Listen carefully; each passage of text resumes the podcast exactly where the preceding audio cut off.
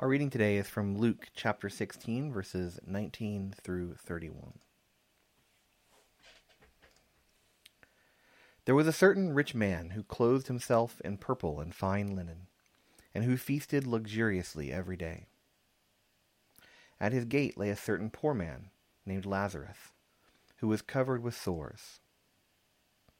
Lazarus longed to eat the crumbs that fell from the rich man's table Instead, dogs would come and lick his sores. The poor man died and was carried by angels to Abraham's side. The rich man also died and was buried. While being tormented in the place of the dead, he looked up and saw Abraham at a distance with Lazarus at his side. He shouted, Father Abraham, have mercy on me. Send Lazarus to dip the tip of his finger in water and cool my tongue, because I am suffering in this flame. But Abraham said, Child, remember that during your lifetime you received good things, whereas Lazarus received terrible things.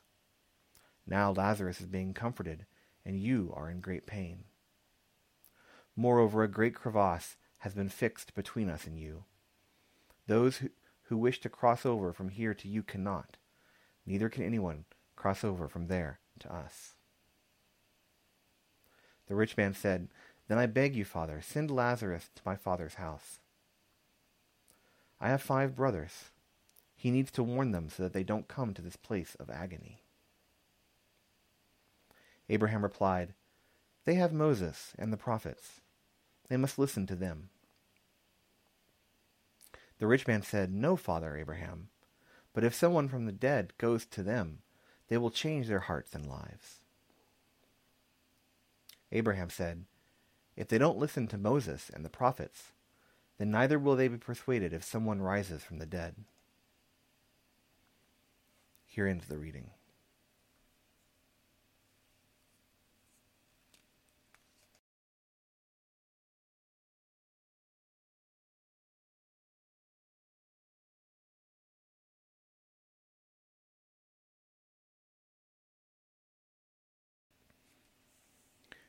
Growing up in San Antonio, I would often be flipping through the the uh, TV channels on Sunday mornings, and since I, I was raised in a non-religious home and, and, didn't attend church on Sundays, and flipping through the channels, I would come across invariably uh, the Reverend Hagee giving a uh, giving a sermon from his church in San Antonio.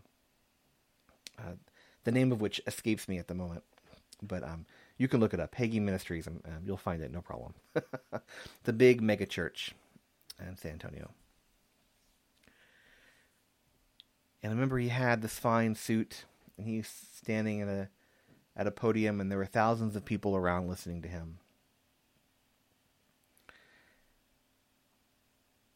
And it was an interesting dichotomy to see between this man and the the ministers and preachers that I knew in my life through the Boy Scouts or through friends who lived very um, very basic kind of existences.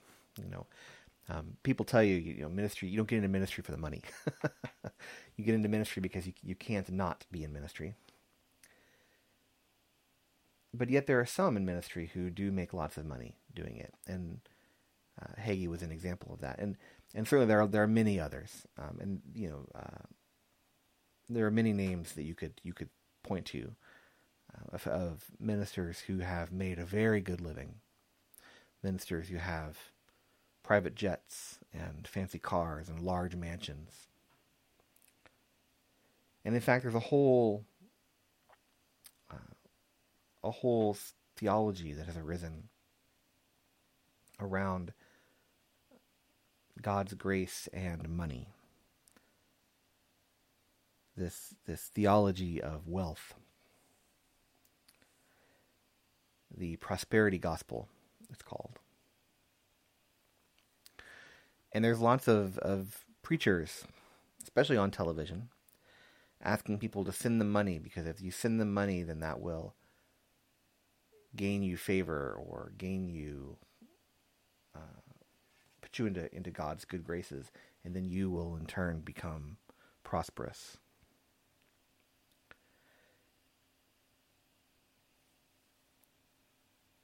Things you know are not much different than they were in Jesus' day. This reading we had today, this reading um, about Lazarus and the rich man, or the rich man and Lazarus, is taken from the, the book of Luke. Of course, we are in the middle of Luke as, as part of our uh, narrative um, uh, lectionary readings. We're moving through Luke towards Easter. And this story happens in the middle of a conversation between Jesus and the Pharisees. And actually, I'm a little frustrated because the the part that I read you today, which is the parable of Lazarus and the rich man itself, has context before it, and that context is missing uh, from uh, the from this narrative lectionary reading. And although the context isn't uh, necessarily required to understand the reading, it sure helps a lot. So let me go back just a few verses here and read to you the context before this, starting at verse 14. The Pharisees, who were money lovers, heard all this and sneered at Jesus. Uh, actually, let me back up. Let me back up one more. So if you back up to verse, because um, this is actually maybe it's better. If you back up, uh, the, the previous parable before this is the parable about the master and um, the uh, the servants, but we didn't read that one as part of our reading. But if you back up to verse thirteen, which is right right before this this part. Jesus says, "No household servant can serve two masters. Either you will hate the one and love the other, or you will be loyal to the one and have contempt for the other. You cannot serve God and wealth." And this is what this is the the saying that the Pharisees are responding to. And so they respond. So now we, we get the Pharisees, who were money lovers, heard all this and sneered at Jesus. He said to them, you are the ones who justify yourselves before other people. But God knows your hearts. What is highly valued by people is deeply offensive to God. Until John, there was only the law and the prophets. Since then, the good news of God's kingdom is preached, and everyone is urged to enter it. It is easier for heaven and earth to pass away than for the smallest stroke of a pen in the law to drop out. Any man who divorces his wife and marries another commits adultery, and a man who marries a woman divorced from her husband commits adultery. And then he begins this parable. There was a certain rich man who was clothed in purple, and so on and so forth.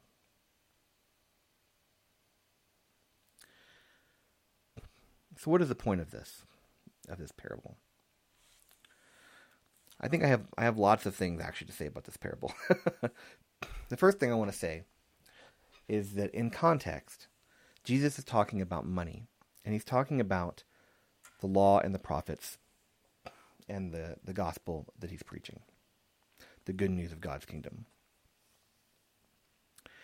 Now, the Pharisees were um, a group of devout Jewish folks, and they were reading the law and the prophets. In other words, the the Hebrew scriptures that they had inherited as part of their tradition.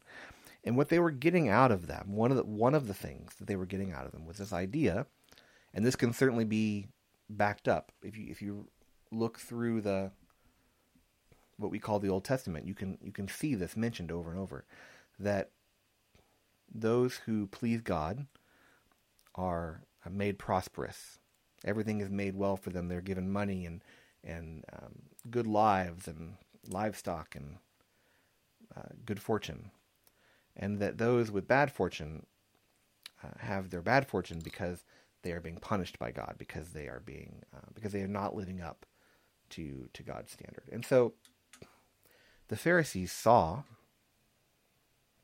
this person in the story not as perhaps the um, kind of black and white uh, uh, character that we may read into it from our modern perspective, I mean, when we read this story from a modern perspective, it's it's very obvious to us that perhaps that Laz- that uh, Lazarus, the the poor uh, beggar on the on the side of the road, is um, you know to be looked up to in this particular case because he goes, uh, he's taken by angels to be by Abraham's side, whereas uh, the rich man, who is not even given a name in the parable, uh, is to be seen as the the the bad guy in the story, who who ends up being um, in in uh, the world of the dead, being tortured and, and being in, in pain. But to the Pharisees and to Jesus' uh, audience in general, this wasn't necessarily true. From reading the, the Old Testament, you can you can take out an understanding, take out an understanding that the rich man, because he was rich, uh, and in the and in the parable he's very rich, having purple clothes, outer clothes, um, and white Egyptian linen inner clothes, both tell about his incredible wealth because uh, perfectly white clothes were very hard to come by, and purple was very difficult, a very difficult dye to produce and very expensive. And he's having banquets, and he has family that comes by, and people that come by all the time to have banquets with him. He has no no care in the world. The Pharisees, and indeed perhaps many of Jesus' audience, would have looked at this man and thought, "Here is a man with God's favor. Here is a man who is doing well, and that God is taking care of." And they might have looked at Lazarus, full of sores and begging at the at the gate of the rich man for scraps of food, not even getting that, but you know, only the dogs licking his wounds. They might see him, from their understanding, as having done some horrible thing. Here is a person who, who has done some horrible thing, or perhaps is is uh, his family has done some horrible thing in the past, and he is, you know, he is um, dealing with the consequences of that, and so now he is he is sick. He is you know all this. And so that's the the point that Jesus is trying to make is that there is this reversal that even though the the rich man may seem because he's rich to be in God's good graces, really he's not doing the thing that God wants him to do. He's not taking care of the poor. He's not sharing his wealth with those in need. And so he ends up in pain after death, whereas the poor the poor person uh, Lazarus ends up um, at the at Abraham's side.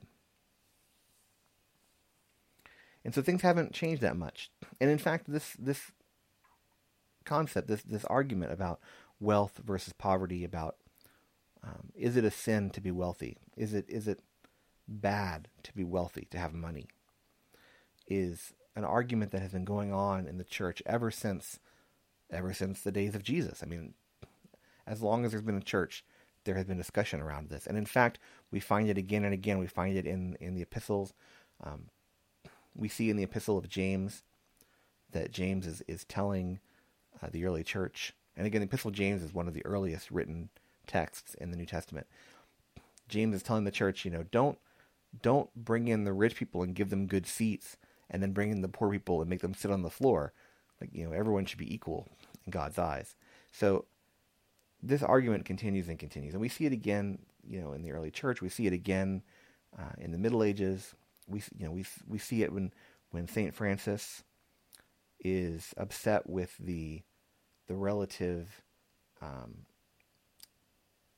ease with which uh, monks are living in, in his days, and decides to to give away his earthly possessions and, and carry only, you know, as mentioned in, um, in the New Testament carry only, uh, you know, his sandals and a stick and, and his tunic, and that's it.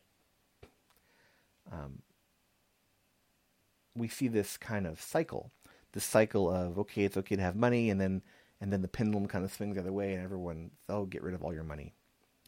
And certainly Jesus says this, you know, uh, when the rich man, a different rich man, comes to join Jesus and, and explains that that he's, you know, uh, living to, as far as he can to the law, Jesus tells him, "That's great. Go give all your possessions to the poor and come follow me." And the man can't do it, so he he leaves. And in the 50s and 60s when when Clarence Jordan was in the south the south of the of the U.S. and was running his Koinonia Farms um, co-op, I guess you might say, uh, community. When people would come, he would he would tell them to go and get rid of their of their earthly possessions before they joined the group. And the, importantly, he wouldn't tell them, "Give me your earthly possessions. Give me all your money, and we'll put it in in in um, into you know common use by the group." He didn't say that. He said, "Go and give your money to the poor, and then come back, and and the community will take care of you." Uh, which I think is really important. Just as Jesus says, Jesus doesn't say, "Give your money to the church." and come and follow me. He says, Give your money to the poor and come and follow me. So this argument about the rich and the poor and it's okay to have money, whatever, is continuous. But what Jesus is saying here, and this this is I'm going to shift now into the second the second point I want to make. What Jesus is, is saying here is not that it's bad to have money, and and you can definitely get that from from the reading, especially from the reading before when he says you can't love both God and wealth, right? You cannot serve both God and wealth. Wealth, and then he says um, that it's you know what's highly valued by people is deeply offensive to God, but it's not that you can't have wealth. It's not that you can't have money. It's that you can't serve wealth. You can't serve money. You must serve God. If you have money but you're using it for the good of your fellow person, if you're giving to the poor and to the homeless, if you're if you're helping those in need, if you're doing your best to live a life of generosity and and um, caring, then you needn't worry. And indeed, this is exactly what the rich man is not doing. The rich man is using the, his wealth on himself and on his friends, but he doesn't give even to Lazarus. And he, you know, Lazarus is, is has been been kind of cast out at the gate, hoping just just for the crumbs of bread from the rich man's table. The rich man, when he leaves his home, he must pass right by him every day, right? And yet he doesn't ever gives anything to this poor man. This is the problem. And Jesus was talking about this in the context of the Pharisees. He was telling the Pharisees to see themselves in the rich man. The Pharisees were hoarding wealth. They were they were uh, doing things to be seen by the people. They they were doing things to be held above the regular people, and yet and they were and they were saying that they were righteous and that they were um, holy, and yet they weren't doing the real core things that the law and the prophets taught them to do: take care of the poor, take care of the homeless, the needy, the widow, the orphan. Love your neighbor as yourself. And in the story, the rich man tell asks uh, asks Abraham to to send Lazarus back to warn his brothers. And Abraham says, "Well, they have the law and the prophets. They don't need Lazarus. They have the law and the prophets." And the rich man says, "Yes, but if but if someone ra- was raised from the dead, then they would believe." And Abraham says, "If they can't understand the law and the prophets, then they're not going to believe when someone's raised from the dead. And what he's saying, and this is also what Jesus is saying above when he says that it would be, you know, it would be harder for for uh, what do you say? It would be impossible for even one iota, for even one stroke of the pen to be removed from the law. He's not saying that the law, as as it was understood by the Pharisees, for example, or the, or the religious leaders of his day, was correct. He was saying that their understanding of the law was incorrect. And he uses this passage about adultery to, to prove that. There was a, a line in the um, in the uh, in Deuteronomy, I believe, where it says that um, you know if if you divorce somebody, you can you can give them a, a certificate of divorce, and then they can be remarried. And then if if that second husband dies or divorces them, the first husband cannot remarry the wife again because that will that will have be committing adultery or be bad or whatever. And so it it lays out this situation because divorce was already commonplace in at the time of the book's writing. It lays out the situation where it points at this one particular thing. If if you are married and you get divorced and your wife marries somebody else, and then that person dies, and then um, you remarry your first wife, that is adultery. That was the way it was laid out. And Jesus is saying that is to miss the point of, of the, the law.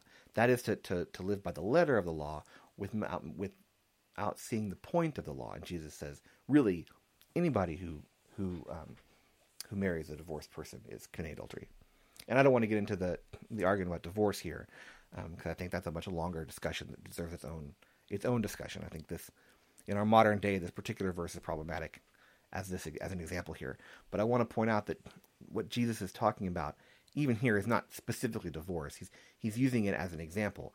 There are things written in the in the the Old Testament that are missing the point. They're you know living to the letter of the law is not the same as living to the the heart of the law, to the meaning of the law.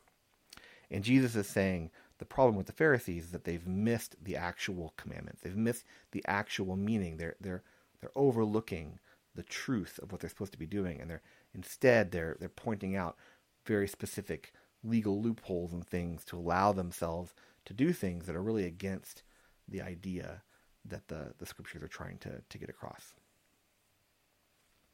And I mean, how timeless is this message?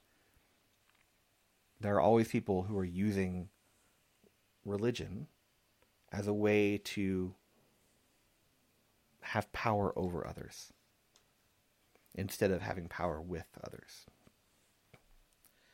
As a way to excuse their own greed, their own malice, their own hate.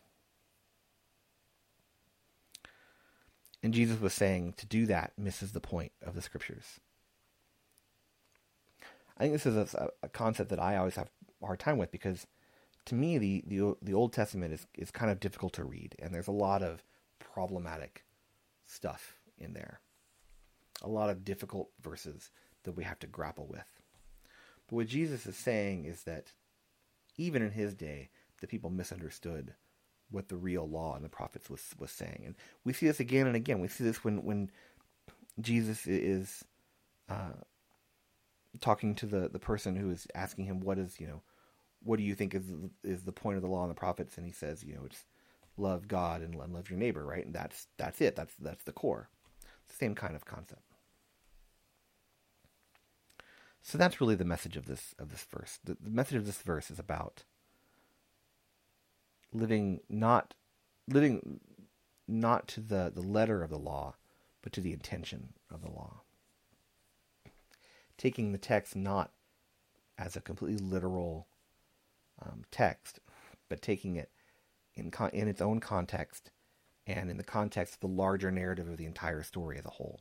This is what Jesus was doing, and this is why I also take this approach to biblical understanding. This is the same approach we see Jesus taking.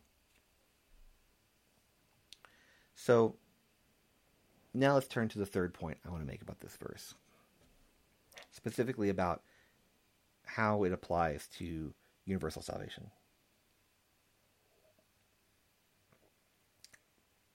There are a lot of problematic, difficult verses in the New Testament even if we discard the Old Testament verses.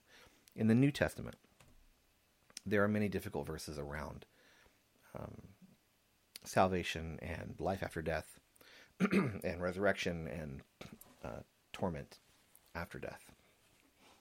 But of all of them, I think this is perhaps the most difficult. And the reason for that is that the text is very clear. The text is very simple. The text is not hiding in shades of meaning and metaphor. When we look at Revelation, when we look at um, other places, when we talk about the, the wheat and the chaff and the and um, you know the fires, and we talk about the, the lake of, of fire and um, the outer darkness and all this, we can we can get into lots of different subtleties, and we can we can go around and about with with um, theology. but here, Jesus is the story that Jesus tells is very simple and very clear because Jesus is trying to make a point. And so I would be remiss if I didn't talk about the implications for this story on universal salvation. I think the first thing to realize is that this is a parable. It's not obvious necessarily that it is a parable. It's not. It's often not called the parable of in, in English translations, for example, and it's made complicated because we have a name. We have Lazarus, and Lazarus is a person that occurs in that appears in other parts of the New Testament. Uh, Jesus has a friend named Lazarus who he raises from the dead. But Lazarus is a fairly common name in Jesus' time, and it it is the kind of diminutive form of Eliezer, which means God helps. And so, in the context of the story, it makes perfect sense to be the name of the character because God is helping this person. Now, the reason I think this is a parable and not, for example, the telling of an actual event is because, first of all, it starts in the same way that the parables do. There, there once was a, you know, it starts kind of in the in the way that that most there there was once was a certain rich man, you know. This is this kind of formulaic formulaic beginning of parables. Secondly, it comes in the middle of a bunch of parables that he's talking he's telling to the Pharisees. Um, and third, the basic story was well known in the the time that Jesus lived. This idea of there being two people uh, who were somehow related, or you know, and one and them both dying and going to the afterlife, and them, them being treated differently. Um, th- this basic storyline was well known and, and is attested outside of the, New Testament. Obviously, this version has Jesus adapted for his audience, for his for his um, you know Jewish uh, devout Jewish audience, but it's you know it, it would be like adjusting the story of Goldilocks and the Three Bears, or of some really commonly well-known story, to match the the the sermon that was being given. Certainly, this is something that I've done. Right, I talk I talk about my own personal stories, and I I use them to to kind of um, relate to the story of the the sermon. So, the second thing I want to say is that in in, in the the King James version of the Bible, the, the version of the Bible that was that was um, authorized by, by King James of England that um, became kind of the standard text, um, first written in, in the 17th century and then revised in the 18th century, um, and now you know out of copyright and so often used, uses here the word hell. It says that it says that the, the Lazarus was, was taken up by the angels and the rich man died and went to hell. But the original text doesn't say that, and certainly our translation today um, does a really good job of kind of getting at the idea of the original text when it says the um, the land of the dead or the, the the realm of the dead, because what the original text actually says in Greek is Hades. the The word is the actual word is Hades, which was known to um, to the Romans and the Greeks as the realm of the dead, right? The realm of the dead. So and and it's not maybe not completely obvious by the translation, but both the rich man and the poor man go to Hades. They both go to the realm of the dead. It's just that they're they're in different parts of it, and there's a, a chasm between them. So, I don't think the intention of this parable was to give us an, an idea of what the afterlife was like. And so I think that by using it to kind of say, well, but here it says that no one can cross over from one to the other, for example, um, is to misunderstand the purpose of the parable in its context. The purpose of it was to, to give a, a, a story that would be easy for Jesus' audience, the Pharisees, to understand, using contexts and social ideas that were well known and well understood in his time, so that his actual message, which is about doing what is right by the intention of the law instead of the letter of the law would land properly with his audience without being caught up in a bunch of other stuff that wasn't as important to the actual story. So I don't think that this parable is meant to tell us about the afterlife. And in fact, it contradicts other things in other places in the in the book uh, in the New Testament if you're thinking of it as being about the afterlife.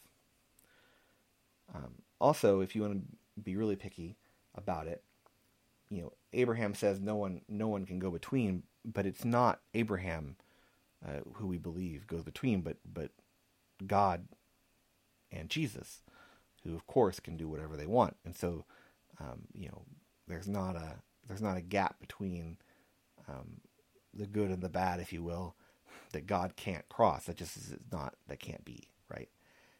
So I don't think that it's meant to be a literal description of of the afterlife.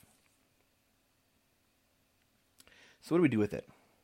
What do we do with the story as Christian Universalists? Well, we need to take it for what it is and for what Jesus meant it to be in his context. It's about doing right by those around us and by those in need. It's about taking what you have, however much it is, a little bit or a lot, and using it to make the world a better place instead of squandering it all on yourself. It's about generosity and caring for your fellow human being. It's not about the afterlife. It's not about that you can't have any money at all, that you must give all your money to the poor and, and live in poverty yourself. It's about being a good person. And it's about saying that this idea, this gospel that, that Jesus brings, is not all new information. This is continuing on from what we've been taught in the law and the prophets in the Old Testament that a correct understanding, a correct reading of the Old Testament, again, a non literal reading that Jesus had, brings us to the understanding that connects, or brings us to an understanding that connects the stories and lessons of the Old Testament with the stories and lessons of the New Testament. They were not separate things. They were not, you know, Jesus was not writing off the Old Testament and creating something new from whole cloth. Jesus was instead continuing in the teachings and, and just refining them. He was saying, no, we've misunderstood the reading. He was picking parts from the Old Testament that were true, that, that taught the true message, and discarding those parts that were uh, that were not giving the, the correct message. And so that's what we need to do ourselves. We need to think about how this uh, reflects our own biblical study, how this reflects our understanding of wealth and of power. We need to look for opportunities where we can help in our own communities and in the communities we serve and in the places we're called to do so, wherever those places are. This is what Jesus said the good news is about. It's not an idea that you hold on to in your mind and pray about and and then it gets you out of jail when you go when you're when you die.